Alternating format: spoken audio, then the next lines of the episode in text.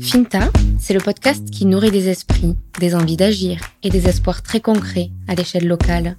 Finta part de l'Aveyron pour explorer ses voies, autopsier ses racines, décortiquer ses enjeux, avec celles et ceux qui s'y engagent, aujourd'hui pour demain, ici et maintenant. Je suis Lola Cross, je suis journaliste et je vous emmène cheminer avec moi dès maintenant. Depuis bientôt deux ans, je demande aux invités de Finta de choisir le lieu où ils veulent que nous nous rencontrions, qu'ils s'y sentent bien et qu'ils posent le décor de notre conversation. J'aurais difficilement pensé à ce lieu-là. En termes techniques, j'ai transpiré. C'est sûrement l'environnement le plus difficile à apprivoiser pour le son. Mais l'occasion était trop belle. Nous voilà donc à 20 mètres de hauteur, au cœur de la cathédrale Notre-Dame de Rodez, surplombant la nef, dans ce qui est la salle de repos des tailleurs de pierre qui s'affairent chaque jour aux petits soins de la grande dame. J'y retrouve leur patron, Dominique Vermorel, fondateur de l'entreprise qui s'est installée dans la cathédrale comme à demeure depuis bientôt 40 ans. De sa relation intime avec elle, de son coup de foudre qui le fera rester à Rodez, de son métier à travers le temps, nous en parlons avec Dominique Vermorel dans cet épisode suspendu, empreint de sacré et de poésie. Bonne écoute. Merci beaucoup de m'accueillir euh, aujourd'hui. Est-ce que vous pouvez commencer par euh, nous dire où est-ce qu'on se trouve? Bah, C'est un lieu particulier, là. Vous n'êtes pas dans un bureau euh, habituel, parce qu'on est au cœur de la cathédrale. c'est vrai que depuis, depuis pas mal d'années, on travaille sur cet édifice. Et chaque fois, j'ai eu à cœur d'avoir nos, nos bases de vie, nos lieux de vie dans la cathédrale. On n'est pas à l'extérieur dans des bungalows en plastique, on est à l'intérieur. Et là, vous êtes eh ben, à côté de nos vestiaires, dans la salle de vie où on a cette petite cuisine. Et on se retrouve euh, à 20 mètres de haut, au niveau des planètes, dans cette petite salle. D'accord, donc c'est euh, le lieu où l'équipe se retrouve euh, fait sa pause café, sa pause déjeuner Oui, c'est ça, pause déjeuner, pause café. Quand les intempéries sont un petit peu rudes, des fois c'est un petit moment de repli. Les réunions d'architectes se passent aussi dans, dans la salle qui est juste à côté. Donc c'est vraiment, on vit au cœur de la cathédrale et à l'intérieur de la cathédrale. Cette cathédrale donc de, de Rodez, Notre-Dame de Rodez, vous l'avez euh, découverte et vous avez fait sa rencontre en 1983. Est-ce que vous pouvez me raconter ce moment-là? Est-ce que vous avez le souvenir de cette rencontre? Ah oui, c'est un souvenir inoubliable parce qu'en 83, quand je suis venu dans le cadre euh, bah, de, la, fin de mon tour de France euh, via les compagnons à Rodez pour travailler sur la cathédrale de Rodez. Bon, déjà, je savais pas où était située Rodez et je pensais que c'était au sud. Et en descendant c'était effectivement au sud, mais c'est les derniers contreforts du Massif central, c'est encore montagneux. Et en descendant, quand je, je me suis arrêté, je ne sais plus où, pour faire un plein d'essence, je me disais, mais c'est encore loin. Les, routes, il y a, il y a, y a une quarantaine d'années, très, très tortueuses pour venir jusqu'ici. Et euh, je me souviens d'une station essence, et cette dame m'a dit, mais c'est là-bas, vous voyez, on la voit à la cathédrale. Quand je l'ai aperçue de loin, je me suis dit, mais c'est fou, le privilège que je vais avoir de travailler sur cet édifice, puis de m'imaginer les gens au XVe siècle, au XIVe siècle, qui travaillait sur cet édifice. C'était pour moi un moment euh, euh, surprenant et de la voir de loin sur son piton et de mettre une éternité pour arriver à ses pieds. Initialement, vous veniez donc pour euh, une année simplement dans le cadre de votre Tour de France, c'est ce que vous disiez? Oui, alors j'étais sur la fin de mon Tour de France, j'avais 23, 24 ans, donc c'était mes dernières années, et je venais à Rodez pour travailler aider un peu à la restauration, à l'implantation de la Maison des Compagnons, l'ancien hôtel de l'Euro, et participer à la restauration de la cathédrale. Donc euh, effectivement, c'était euh, une année ou deux ans, et puis en fin de compte, ben, et la région et la cathédrale euh, m'ont énormément séduit, et, je suis resté là. Vous êtes donc originaire de la Loire. À quel moment et comment vous choisissez d'être tailleur de pierre? Tailleur de pierre, alors c'était mon enfance. J'avais je devais avoir 8-9 euh, ans quand il y avait un tailleur de pierre qui travaillait chez mes parents et qui, euh, qui, bouchardait l'escalier. C'est un petit marteau, il taillait sur, le, sur l'escalier. Et il me disait euh, Tu feras quoi plus tard Je disais tailleur de pierre. Et il m'avait offert un pot en pierre et il m'avait marqué mon prénom Dominique autour. Et il m'avait marqué parce que j'avais vu ses gestes, j'avais vu cet homme.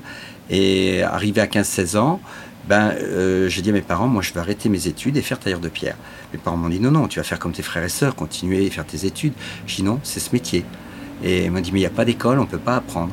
Et un jour, je suis revenu avec un petit papier d'une conseillère d'orientation où il y avait ce métier de tailleur de pierre chez les compagnons. Et alors mon père m'a dit, oula, en plus chez les compagnons, mais oula, qu'est-ce que c'est que ça? Il n'était pas très favorable au début parce qu'inquiet de me voir partir. Et j'ai fait mon prestage, j'ai été sélectionné, et dès le lendemain de mes 16 ans, j'ai reçu mon courrier. Je me souviens, c'était pratiquement une semaine après mes, mes 16 ans. je suis du 7 janvier et ça devait être le, le 14 ou le 15 janvier, où j'étais euh, attendu pour aller à Bordeaux. Donc c'était une aventure pour un gamin de 16 ans qui part d'un petit village, Charlieu dans la Loire, pour se retrouver ben, à Bordeaux euh, dans une vie un peu plus... Euh, puis une vie de, compagnon, une vie d'homme. J'étais parti d'une vie d'étudiant, d'une vie d'enfant, à une, à une vie d'homme, à une vie de métier que j'ai découvert. Est-ce que pour vous, cette envie d'être tailleur de pierre, elle allait avec une passion pour l'histoire, pour le patrimoine, ou pas particulièrement? Ben, C'était un petit peu les trois, les trois euh, conjugués, c'est-à-dire il y avait il y avait le patrimoine parce que le village de Charlieu, on a des belles abbayes, on a un très beau narthex. Tous les jours, quand j'allais à l'école, je traversais ce, ces, ces, vieilles pierres et ça m'inspirait quelque chose. Donc j'étais attiré par l'histoire, euh, attiré par le métier et puis intéressé, par, par l'aventure aussi, parce que c'est un métier d'aventure, c'est une vie de, de, voyage, et je crois que j'ai conjugué les, les trois, c'est-à-dire euh, l'histoire, la rencontre et, se former sur un métier.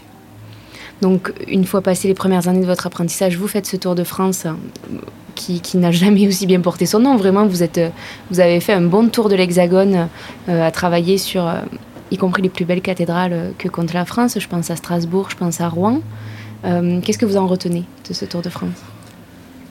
Ah, ça a été une belle expérience parce que c'est une, expérience où on apprend beaucoup et on donne beaucoup. Et le compagnonnage, c'est vraiment basé sur la retransmission. C'est un, c'est un esprit, c'est un état, c'est un état d'être euh, et une formation et de tout de suite retransmettre. Euh, même euh, dès qu'on est apprenti, qu'on sait des choses, on retransmet encore aux plus jeunes et insensiblement les anciens retransmettent. Et puis, puis d'apprendre la, conjugaison, l'intelligence de, de, de, de, la main de l'homme et la tête, de, ce fonctionnement, d'avoir tous ces cours du soir, d'avoir cette vie interne et propre au compagnonnage, ça a été une expérience inoubliable. Ce mot-là de retransmission, moi, il m'interpelle. Je, je, vous entends souvent euh, l'évoquer et là encore, on a souvent tendance à parler de transmission. Pourquoi c'est important cette retransmission? Oui, parce que c'est c'est peut-être un petit peu plus cette retransmission. C'est vrai que chez les compagnons, c'est cette chaîne qui perdure depuis le temps des cathédrales et bien avant, selon la légende, mais c'est vrai que ça a parcouru des siècles et des siècles, et cette transmission et peut-être cette retransmission, parce qu'on retransmet d'année en année, de siècle en siècle, euh, les gestes, euh, l'esprit d'un métier, la formation d'un métier.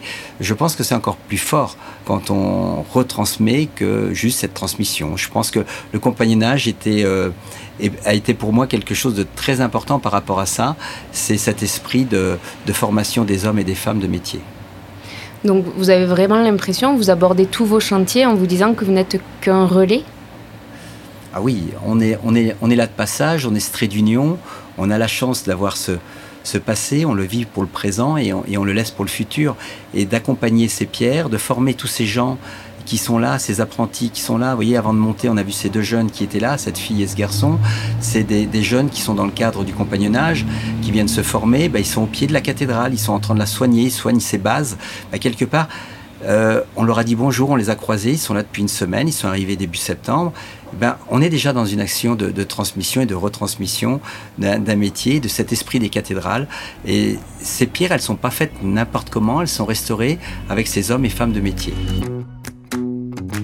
Je me souviens euh, d'une interview que j'ai entendue de vous suite à l'incendie de Notre-Dame à Paris, où vous disiez euh, Tant qu'on a le savoir-faire, moi ça ne me fait pas peur de voir un incendie tel que celui-là, aussi dramatique qu'il est, même s'il vous a touché, de dire Tant qu'on a le métier, le, patrimoine est entre de bonnes mains, tant que le savoir-faire est transmis, retransmis.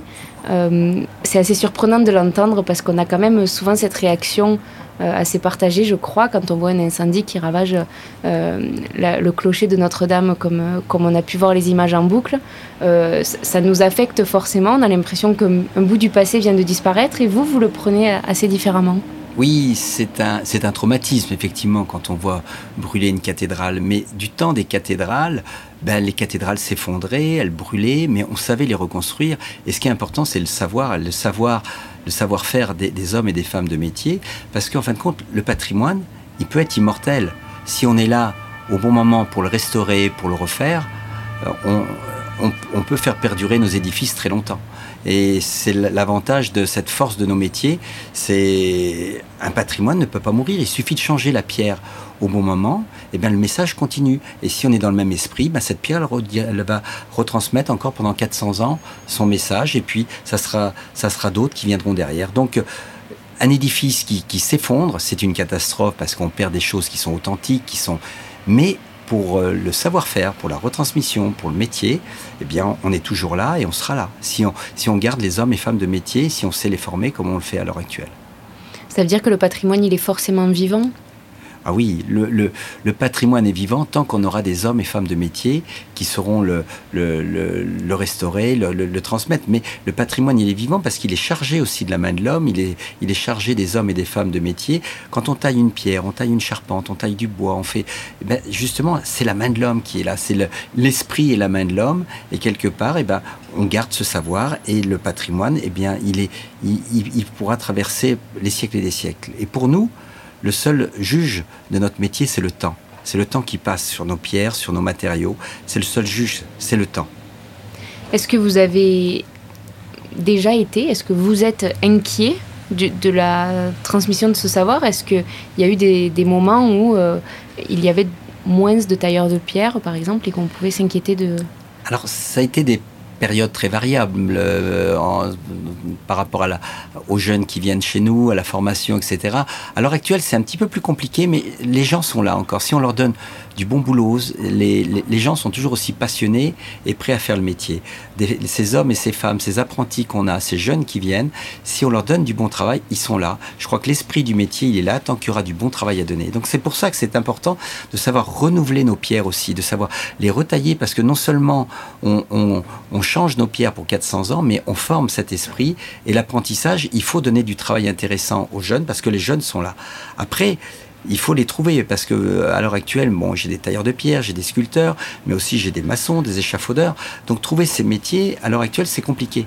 Donc euh, on a une diversité, on a des gens qui viennent d'autres horizons maintenant y compris d'autres pays Oui, d'autres mm. pays. Ça va être des gens passionnés qui vont, qui, qui auront peut-être fui un pays. Euh, euh, je pense à des, des, des, gens qui ont traversé la Méditerranée, qui ont, qui, qui ont fui des choses très dures à vivre dans leur pays, mais ils viennent avec cette envie d'apprendre, l'envie de s'en sortir, et ils s'adaptent très vite. Et ils nous donnent beaucoup ces gens-là parce que ils ont un autre, euh, un autre regard sur nous, euh, sur notre sur notre vie. Et ces jeunes, euh, j'en ai sur 60 de, l'entreprise, j'ai une dizaine de jeunes qui viennent de ces pays africains, de ce continent. Et eh ben, on a des gens qui ont une force et ils nous apportent énormément par leur euh, envie d'apprendre, par euh, leur culture. Alors je les forme en tant qu'apprentis maçons, tailleurs de pierre, et puis après ils font des BM, des brevets de maîtrise ou, des, brevets professionnels dans des écoles, que ce soit en Creuse à Feltin, que ce soit chez les compagnons à Toulouse. Selon l'individu, j'essaye de le faire monter le plus haut possible dans le métier. Là, vous venez de le dire, donc votre entreprise que vous avez créée en 1988, l'entreprise Vermorel, euh, compte 60 salariés aujourd'hui, dont 10 apprentis. Euh, est-ce que c'est l'entreprise dont vous rêviez que vous êtes euh, parvenu à mettre sur pied? Je n'avais pas de rêve, je n'avais pas de but sur mon entreprise, j'avais simplement envie. J'avais envie d'être au service du patrimoine, j'avais envie de voyager, j'avais envie d'avoir des aventures. Et euh, commencer tout seul en 88, c'était pour moi le même désir que quand on était 10, 15, 20, 30 ou plus. Ça n'a jamais été le, le, fait de faire une entreprise avec un peu d'effectifs, ça a été de prendre des chantiers toujours. À un moment donné, on était sur trois cathédrales. Là, on est sur un fort en pleine mer. On a, des, on a été sur des châteaux cathares. Pour moi, ça a plutôt été une vie, grâce à mon métier, où ça a été la force des hommes qu'on a rencontrés, qu'on a, qu'on a, qu'on a forgé ensemble, et puis de créer des aventures comme ça. Parce que donc, euh, entre votre arrivée à Rodez en 83 et la création de l'entreprise, donc vous vous travaillez comme, euh, comme prestataire pour d'autres euh, tailleurs de pierre quand je, suis arrivé, Je suis arrivé comme tailleur de pierre pour l'entreprise euh, de Toulouse, Chevrin-Gély. Je suis arrivé comme tailleur de pierre pour restructurer un petit peu l'équipe qui était sur la cathédrale. C'était un petit peu compliqué, le, siège était un petit peu loin. Après, j'ai été faire une formation à, Venise pendant six mois. Et après, j'ai eu envie de monter mon entreprise. Euh, aidé par l'architecte des bâtiments de France, euh, Monsieur Cos, qui m'a bien aidé pour me lancer parce que il, a su, il a su me, conseiller, me donner les premiers chantiers. Et c'est grâce à, cette personne qui a su, euh, et il l'a fait pour plein d'artisans sur l'Aveyron et, sur les départements limitrophes, trouver les gens compétents et essayer de les faire grandir. Donc ça veut dire que depuis donc 83, vous travaillez sur la cathédrale de Rodez mhm. par intermittence. Il y a eu des petites pauses, mais vous en avez fait presque le tour de cette cathédrale? Oui, 83, donc les premières années, ça a été pour cette entreprise. Après, je me suis mis en mon compte en 88. J'ai travaillé pour l'entreprise qui avait eu le, marché de la cathédrale, c'est-à-dire c'était le chevet, c'était l'entreprise tuée de Figeac, et qui travaillait sur le chevet et qui m'a pris en sous-traitant pour la taille de pierre et la sculpture. Donc là, j'ai une opportunité intéressante. Et puis la DRAC, la Direction régionale des affaires culturelles, les architectes me connaissaient un petit peu. Et là, j'ai monté mon entre... J'ai pu répondre à un appel d'offres sur la cathédrale de Rodez et j'ai pu avoir la première tranche.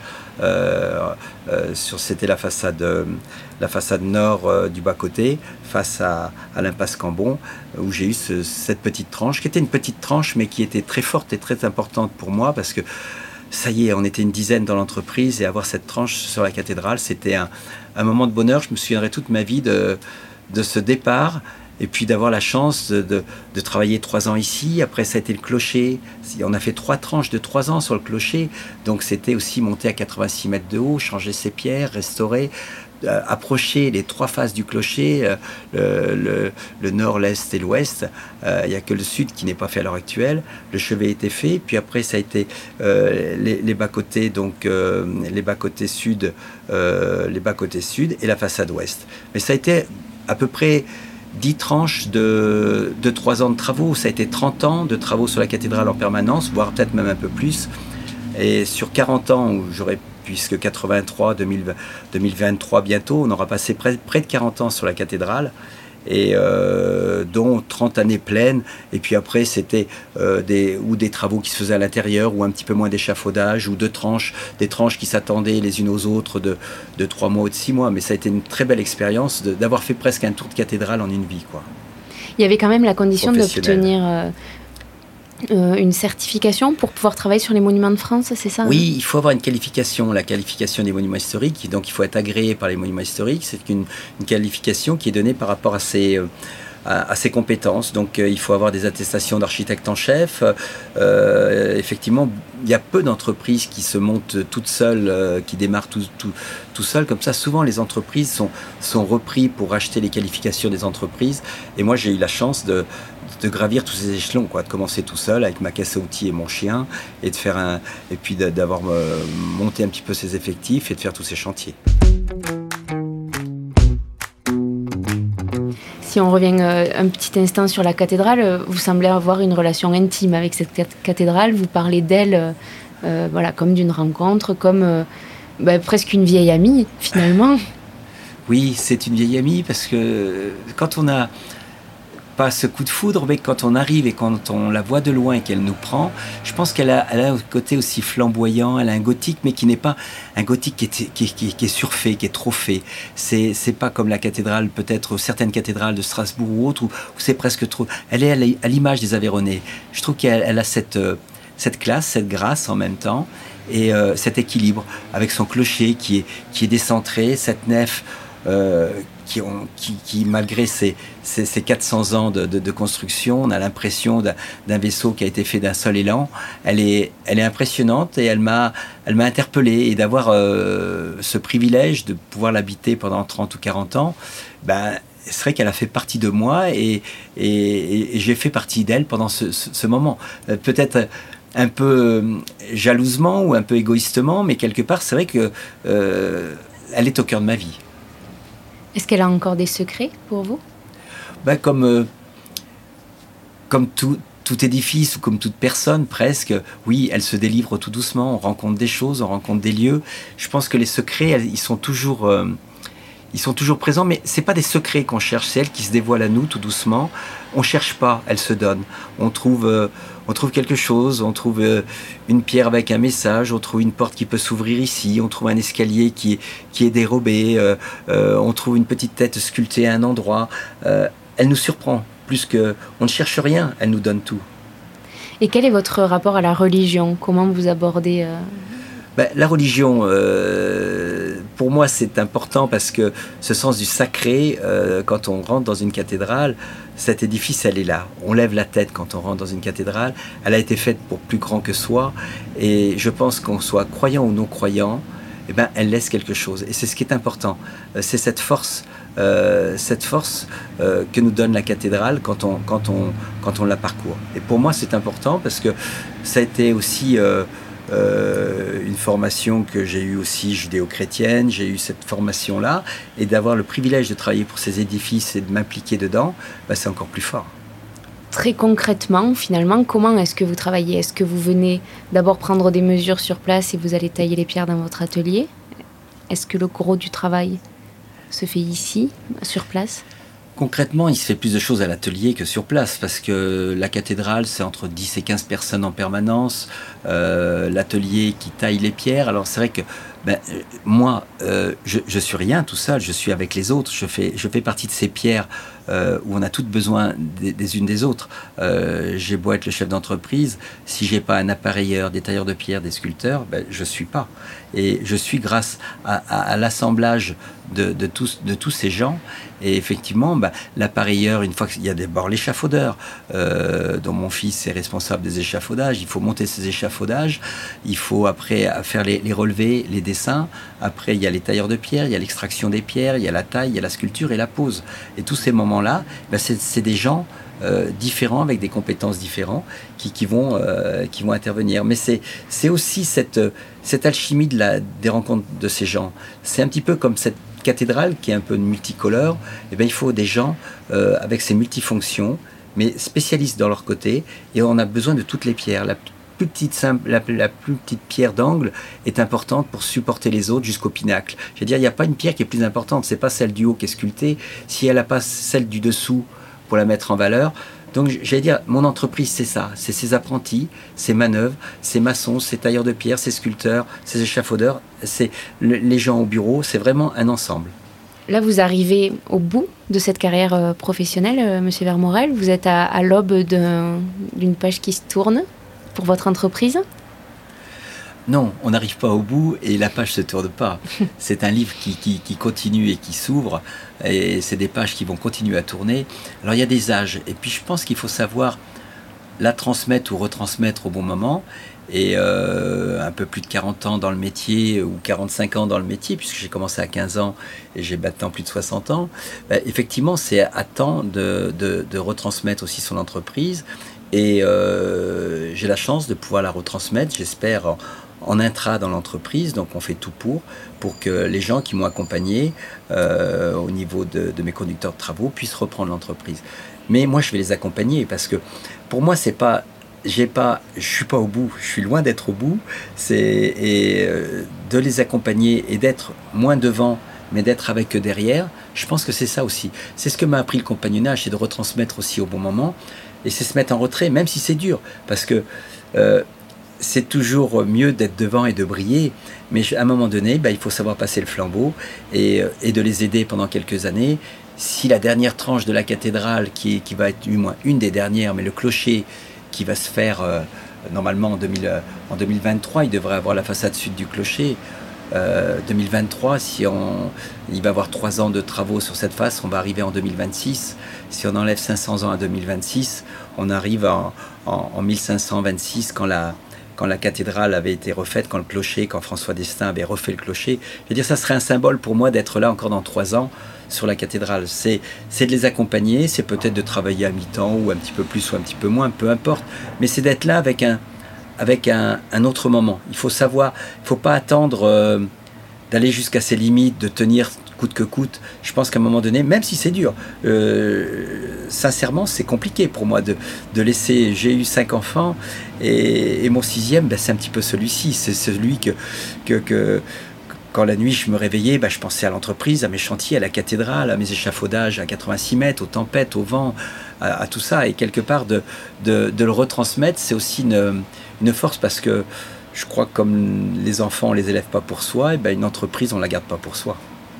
Est-ce que c'est votre fils qui a vocation à, reprendre Mon, fils participera avec deux autres personnes, surtout mes conducteurs de travaux qui sont plus âgés, parce que mon fils a, a 27 ans, euh, Quentin a 50 ans, il y en a un autre, Maxime, à 40 ans, et mon fils a 27 ans. Donc ils seront trois avec 10 ans d'écart, et je trouve ça aussi dans cette idée de retransmettre aussi euh, un échéancier et de, et de le continuer et de ne pas porter tout seul aussi le, le, côté compliqué, parce que moi j'ai toujours été dans le côté euh, euh, passion, investissement de mon entreprise, sur les chantiers, près des hommes et des femmes, c'est ce qui a été toujours ma première motivation. Donc là, vous parliez de 2026, donc les 500 ans euh, du clocher, qui, dont la construction avait fait suite à un incendie hein, sur la cathédrale. Donc vous, vous, avez envie d'aller au bout de cette histoire et des 500 ans, 2026. Il y a aussi euh, une, une tranche sur Notre-Dame de Paris. Oui, alors j'aime pas quand on parlait de bout, parce qu'un bout, un bout euh, moi je parle plutôt d'horizon. Hein. Il n'y a, pas de bout, il n'y a pas de fin. Il y a, il, faut, il faut, on n'arrive jamais au bout de quelque chose. Et euh, oui, j'espère sur, sur ce clocher et peut-être d'autres chantiers sur, sur, sur, euh, sur euh, la cathédrale et ailleurs. Il y a, il y a aussi le, les, aussi qui pourraient se transformer aussi en, en lieu par rapport à la cathédrale. J'allais dire, on pourrait avoir l'œuvre de la cathédrale ou, ou les pierres de la cathédrale pourraient raconter leur histoire dans un lieu proche. Ça, j'y serais très attaché si on arrivait sur un projet qui, qui ferait parler les pierres de la cathédrale. Euh, ça aussi, c'est. Donc il n'y a, pas de bout. Et, il y a aussi la cathédrale de, Rodez, de Paris. On est en train de répondre à un appel d'offres sur le lot sculpture aussi. Euh, j'avais été voir plusieurs fois ce chantier. Chantier compliqué parce que autrefois, du temps des cathédrales, on savait quand on posait la première pierre, mais on savait jamais quand on, quand on l'inaugurerait ou quand ça serait fini. Et maintenant, c'est l'inverse. On sait quand euh, l'inauguration et quand ça sera la fin, du moins la fin. Euh, quand on pourra célébrer un, office à l'intérieur en 2024. Donc euh, c'est euh, pour moi effectivement un, délai très court. le chantier m'a fait peur dans son dans son ensemble, parce qu'on est 60, mais on a déjà un an de boulot, de se mettre sur un chantier comme ça, euh, j'ai pas voulu répondre tout de suite. Et puis là, on répond sur un lot sculpture avec une autre entreprise, et j'espère qu'on pourra avoir ce lot sculpture sur les, sur les transepts euh, où il y aura les, crochets, les sculptures, les chimères, des gargouilles à faire. donc, oui, ça a été une volonté politique hein, d'aller aussi vite sur la reconstruction. Hein. Bah de tout temps, je pense qu'il y avait des volontés politiques. Il fallait aussi pour faire avancer les choses. Mais là, le délai est quand même très court, euh, surtout quand on a déjà des, chantiers en cours. Alors, je ne pouvais pas, moi, d'un seul coup, euh, doubler mon effectif pour après euh, le diminuer. Donc là, ça tombe plutôt bien. J'ai dit non dans un premier temps, on est revenu et on revient raisonnablement si on peut. Et j'aimerais faire partie, j'aimerais faire partie de cette aventure. Mais faut toujours avoir des rêves d'avance, même si euh, euh, je ne l'aurais pas, ou si je l'ai, tant mieux, mais si je ne l'ai pas, l'essentiel c'est d'avoir essayé de ne rien regretter. Et je pense que dans la vie, il faut toujours tenter, oser, puis, puis essayer. quoi. Est-ce qu'il y a d'autres chantiers euh, qui vous resteront profondément ancrés? Il y, en a, il y en a plein des chantiers, que ce soit Saint-Gilles dans le Gard où on a travaillé pendant trois ans, où j'avais un, un lieu particulier aussi parce que j'ai eu des moments euh, voilà, que je connaissais il y, a, il, y a, il y, a, 15 ou 20 ans et d'y travailler là, il y a même plus que ça. Je connaissais Saint-Gilles il y a plus de 30 ans et, d'y travailler il y, a, il y, a, 3 ou 4 ans, ça a été un, chantier intéressant. Et puis, euh, j'allais dire que ça peut être une petite chapelle, ça peut être un château, ça peut être euh, euh, un petit édifice sans prétention aussi, puisqu'on travaille aussi pour des particuliers. Et puis, il y a, il y a le château de Bournazel, où Bournazel, c'était une une aventure aussi exceptionnelle. C'est 15 ans de travaux, c'est des clients euh, que je rencontre, euh, on passe une journée par, par mois ensemble à échanger, à, faire des très gros travaux sur le chantier, c'est exceptionnel. Oui, Bournazel qui était vraiment en ruine. Hein. Oui, Bournazel était en ruine, mais euh, c'est surtout qu'on a trouvé des gens, des mécènes du XXIe siècle qui, qui vont jusqu'au bout qui le restaurent, qui le, qui, qui, qui, le meublent, qui, l'habitent et qui le, font vivre avec de, la musique, avec, aussi des, colloques sur la Renaissance. Donc c'est très fort parce que c'est un bâtiment qui vit dans tous les sens du terme. Et pour la retransmission, pour la transmission de mon métier, ça a été extraordinaire parce qu'on a fait des, choses en taille de pierre et en sculpture qui ont été, euh, euh, qui ont donné une énergie folle à mon entreprise. Et puis c'était aussi euh, un petit peu différent parce que la cathédrale, on restaure une cathédrale, on enlève une pierre en tiroir, on en remet une autre. C'est compliqué. Et là, Bournazel, j'ai retrouvé cette âme de bâtisseur qui devait être probablement enfouie en moi ou fermée un petit peu parce que là, on a une grue, on extrait une carrière à côté, à 500, à 500 mètres de l'édifice, on a une carrière, puis on empile du caillou, on le taille, et à la fin de la journée, on a cet esprit bâtisseur, et on avait cet esprit sur les chantiers. Quand on voyait les gars qui montaient les pierres, l'ensemble, c'était fabuleux, parce que on sentait le temps des cathédrales où on bâtissait, où les gens s'investissaient sur une œuvre, comme pour... Euh, où on s'est investi sur... Sur, euh, sur Bournazel, je pense souvent à la cathédrale, quand, quand toute la cité devait travailler sur une cathédrale pendant des siècles, quand toutes les gens convergeaient vers cet édifice. Alors là encore, croyant ou pas croyant, mais de participer à cette œuvre collective, ça devait donner une force aux gens et une foi, parce que on n'est pas là pour soi. C'est pas un côté individuel, il y a un côté vraiment collectif. C'est l'effort en, en commun qu'on donne.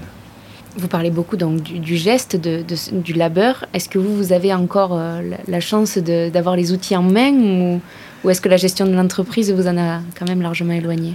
Ben, J'ai pu travailler de mes mains jusqu'à l'âge de 35 ans, de 15 ans à 35 ans. Et effectivement, après, l'entreprise a, un petit peu euh, augmenté en effectif. Même elle avait bien augmenté, parce qu'à une époque, on était plus de 80, 85. J'avais monté une agence à, à Narbonne et à, et à Hoche.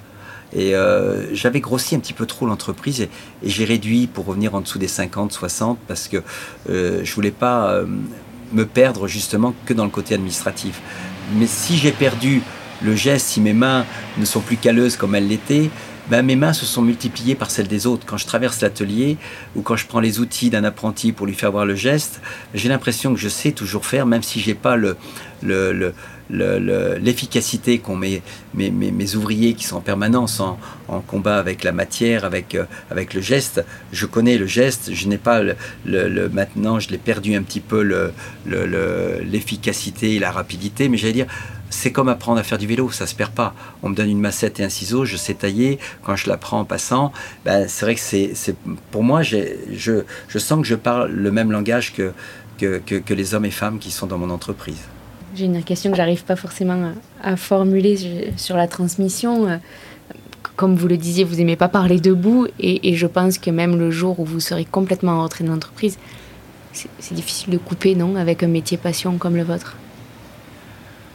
Oui, ne sait pas ce qu'on deviendra. Euh, on sait ce qu'on est pour le moment ou ce qu'on après on ne sait pas. Moi de retransmettre. J'aurais peut-être d'autres moyens de retransmettre. Il pour le moment, ça a été à travers mon entreprise, mais la retransmission, ben, elle est peut-être sur d'autres choses. Vous voyez, c'est l'exercice que vous me faites faire aujourd'hui.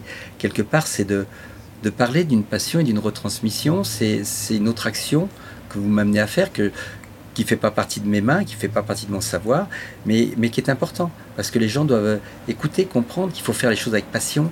Et, la passion, elle amène toujours, elle débouche sur quelque chose. Si euh, Je me souviens de, jeunes, des fois, qui me disaient, quand on faisait des, des, moments découvertes, ils disaient, mais, combien ça gagne, combien ça coûte, combien... Je dis, mais ça n'a pas d'importance, ça, c'est secondaire. C'est Si tu fais les choses avec passion, euh, le reste viendra. Et c'est pas forcément la chose la, première richesse, c'est celle d'être bien dans sa vie et bien dans son travail. La, suite aussi peut passer par des projets comme, euh, comme vous l'abordiez, sur euh, faire parler les pierres de la, de la, cathédrale, ce que vous veniez euh, de dire. Elles sont où les pierres de la cathédrale quand vous les enlevez? Bah, Les pierres, les pierres, elles sont, elles sont, vous savez, 30 ans de, de travaux effectifs en changeant à peu près 100 mètres cubes de, pierre par an. Euh, on arrive à 3000 mètres cubes de pierre. Donc ces vieilles pierres, il y en a qui, qui, partent en, poussière et en sable, mais certaines ont encore des messages, ont encore euh, des crochets, on a encore des, gargouilles, des apôtres, il y a encore des vestiges qui sont là. Bon, le, champ de pierre qui est en face de l'aéroport, euh, c'est un, champ de, pierre de cathédrale qui est là. on ne peut pas tout garder, mais ça serait aussi de se dire on pourrait les restaurer, les faire parler, elles pourraient raconter, parce que s'il y a bien un édifice qui a tout vu, euh, on parle du Covid, on parle de nos maladies, mais la cathédrale, elle a vu les pestes, elle a vu les guerres, elle a vu les guerres de religion, elle a vu tout passer, et elle est là, immuable, en plein centre, là. Elle voit ce monde s'agiter, et elle a cette force-là elle pourrait elle aussi retransmettre et nous donner cette sagesse et puis, et puis qu'on lève un peu la tête et se dire mais pourquoi elle a été faite? Il y a une anecdote, je crois que c'est dans une émission euh, de France Télé, peut-être une échappée belle, euh, que je vous avais entendu le dire, que vous vous, amusiez, si on peut dire ça comme ça, à laisser des, petits, des petites marques, notamment sur les gargouilles, un peu euh, des, des petits traits d'humeur entre, entre artisans. Oui, bah, nos pierres, c'est le message qu'on donne pour les autres. Après, nous, on peut se donner des messages entre nous, pour nous, euh, ou pour le futur, que ça soit à l'intérieur, il peut y avoir des choses. Mais là, ce n'est pas, pas important. L'important, c'est le message qu'on donne aux autres. Après, ce qu'on peut se, donner entre nous, quand on met quelque chose derrière une pierre, ou, ou s'il y a une petite gravure personnelle d'intérieur de pierre ou d'un sculpteur, ça, c'est aussi cette, ce livre ouvert qui continue. J'allais dire, on n'est pas on n'est pas figé, tout ne s'arrête pas sur une cathédrale. Une restauration, on doit s'arrêter normalement là où commence l'hypothèse, on n'est pas là pour inventer, mais quelque part, il faut garder aussi le, savoir et l'importance de la main et la liberté de l'homme. Oui, vous avez quand même une petite marge de manœuvre, vous ne faites pas que euh, répliquer à l'identique ce, que vous, ce que vous enlevez. Il y, a une, il y a une petite marque, une petite... Euh, oui, oui, oui, oui. Oui, on peut on doit, la, doctrine des monuments historiques, on s'arrête là où commence l'hypothèse, mais effectivement, il peut avoir notre petite hypothèse à nous et notre petite parenthèse. On arrive tout doucement euh, sur la fin de l'entretien. Euh, Dominique, j'ai une question un peu rituelle sur Finta qui va peut-être résonner tout particulièrement euh, ici dans la cathédrale. C'est en quoi est-ce que vous croyez? Ah, dites donc, vous posez une question de, fond. Ben, je crois en l'homme parce que l'homme est, est chargé de, de, de, de, quelque chose de divin. Et euh, je pense que là, ces, ces termes de, fraternité, de retransmission qui sont là, je, je crois vraiment que l'important, c'est au sein, pour moi, d'avoir travaillé sur des édifices comme ces cathédrales ou ces églises, ça m'a donné un, un, sens profond. Et c'est pour ça que de croire, euh, de croire à, à l'homme, même si des fois on est, on est déçu, mais de toujours savoir donner aux autres. Et quand on sait donner, ben on, on, reçoit davantage. Et je crois que ça, c'est, quand on l'a compris, ben on est riche de donner. Merci beaucoup. Merci à vous. Vous êtes arrivé au bout de ce nouvel épisode de Finta. Finta est un podcast écrit, réalisé et produit par moi-même, Lola Cross. Il est mixé par Mathieu Viguier du studio Cute. Si vous appréciez Finta et que vous souhaitez soutenir ce travail indépendant, parlez-en autour de vous. C'est le meilleur soutien que vous puissiez apporter au podcast. Vous pouvez aussi suivre toute son actualité sur www.fintapodcast.fr, sur les réseaux sociaux avec finta.lepodcast et aussi vous abonner à la newsletter pour recevoir les nouveaux épisodes directement dans votre boîte mail. À très bientôt. Je pense qu'on a fait le tour sur ce, sur ce tour de cathédrale. 40 ans autour d'elle et ce moment de passion, cette vie que j'ai eue et cette retransmission et tous ces gens de, d'univers différents qu'on a eus. Moi, souvent, quand je voyais des CV, bah, je prenais les, les gens à la, à la poignée de main ou regarde, un, regarde quelqu'un. J'ai embauché des gens qui m'ont beaucoup apporté. Moi, j'aimerais remercier tous les gens qui m'ont apporté parce que c'est la constitution d'une entreprise. Ces gens qui ont fait peut-être 15 euh, jours, un mois ou des années dans l'entreprise, ils m'ont donné beaucoup. Et si j'avais un remerciement à faire, c'est, c'est se dire euh, merci aux, hommes et femmes qui ont donné pour, euh, pour un métier, qui ont fait une œuvre commune, et d'avoir au XXIe siècle, être un peu hors du temps, et être encore sur ces cathédrales et vivre ces moments-là.